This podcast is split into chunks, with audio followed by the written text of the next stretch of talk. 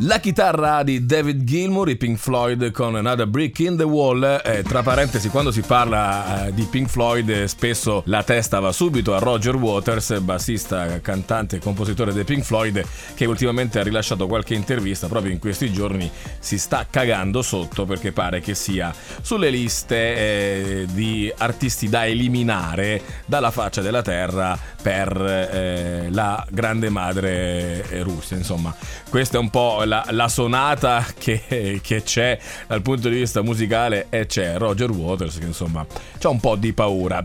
Fiat 131, ve l'ho nominata prima, la star dei campionati di rally eh, sul finire degli anni 70 e inizi degli anni 80, è il nome che ha scelto il nostro artista che scopriamo oggi per la musica nuova, Fiat 131, ci sei? Ciao, ci sono, ci sono, buonasera. Come stai? Bene, bene, grazie per l'invito. Allora, guarda, noi, eh, come dico sempre a tutti, evitiamo di dire il nome vero, ma se vuoi dirlo lo puoi fare. Assolutamente sì, nel senso, guarda, anche perché è scritto ovunque, Fiat 131 è lo pseudonimo di Alfredo Bruno. Fiat 131 mi viene subito in mente Franco 126 per restare in tema eh, di ma... Tutti fanno riferimento a sta cosa qua.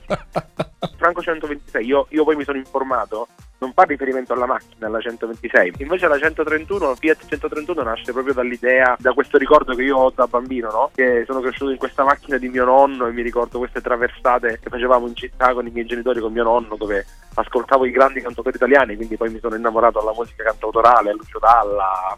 Ecco, allora mi hai già risposto perché questa sera, eh, visto che hanno dato il premio per eh, il Nobel per la letteratura a Nirno, eh, stavo chiedendo agli amici che ci ascoltano eh, qual è eh, l'artista a cui daresti il Nobel per i testi, già risposto. Lucio Dalla, ah, Venditti, già, assolutamente già sì. fatto. Lucio, Lucio, è stato praticamente il maestro. E quando eh, tu stavi lì, ti immaginiamo nella tua Fiat 131 insieme a nonno, ascoltavi Lucio Dalla, ascoltavi la musica e piano piano immagino che i testi hanno iniziato a girarti per la testa con le parole che... Assolutamente, perché io ero, io ero un bambino, avevano questa macchina anche perché la e, effettivamente la 131 è rimasta in vita fino al 2001-2002, quindi io comunque già avevo 9-10 anni e io mi ricordo, in realtà ho in mente una scena in, maniera particolare, mentre eh, mio padre ascoltava disperato Erotico Stomp e io che urlavo questo ti hanno visto bere alla fontana dal finestrino, quindi mi ricordo questa cosa qua. Lui sì. sì, è diventato poi negli anni una, un maestro, ma per chiunque scrive penso, perché i testi e l'espressione e la genialità abbiamo rubato un po' tutti da Giordano. Eh sì, come rubare delle caramelle a un bambino, eh? visto che i testi sono, sono già pronti. È facilissimo. Caramelle il tuo singolo, eh, parlacene un po' perché siamo eh, pronti ad ascoltarlo, ad assaggiarlo anche, a ciuparcelo un po' le tue caramelle. Come va? Eh, guarda, attento ad assaggiarle queste caramelle. Queste caramelle sono amare. Eh. Ah sì? Nel senso, eh sì, per quanto magari ecco, la caramella è, è, una cosa dolce, quindi uno quando pensa alla caramella pensa a qualcosa di buono da mangiare, quindi a qualche sensazione bella, ma in realtà queste caramelle sono amare perché rappresentano l'esperienza.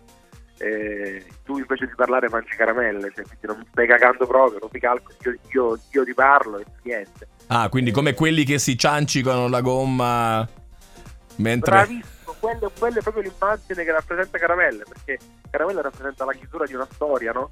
Eh, ma in generale, qualsiasi contesto umano, quando tu eh, provi a... cioè ti rendi conto che questa cosa sta andando a sciamare, quindi finire, e tu provi a recuperare qualcosa, però vedi che dall'altro lato non ci sta niente, e quindi di conseguenza provi, provi, provi, però alla fine invece di, di ricevere il tuo stesso sforzo vedi che questa persona sta sul divano, tu parli e lei mangia le caramelle, alla fine i rapporti non sono unilaterali, no? Certo, certo.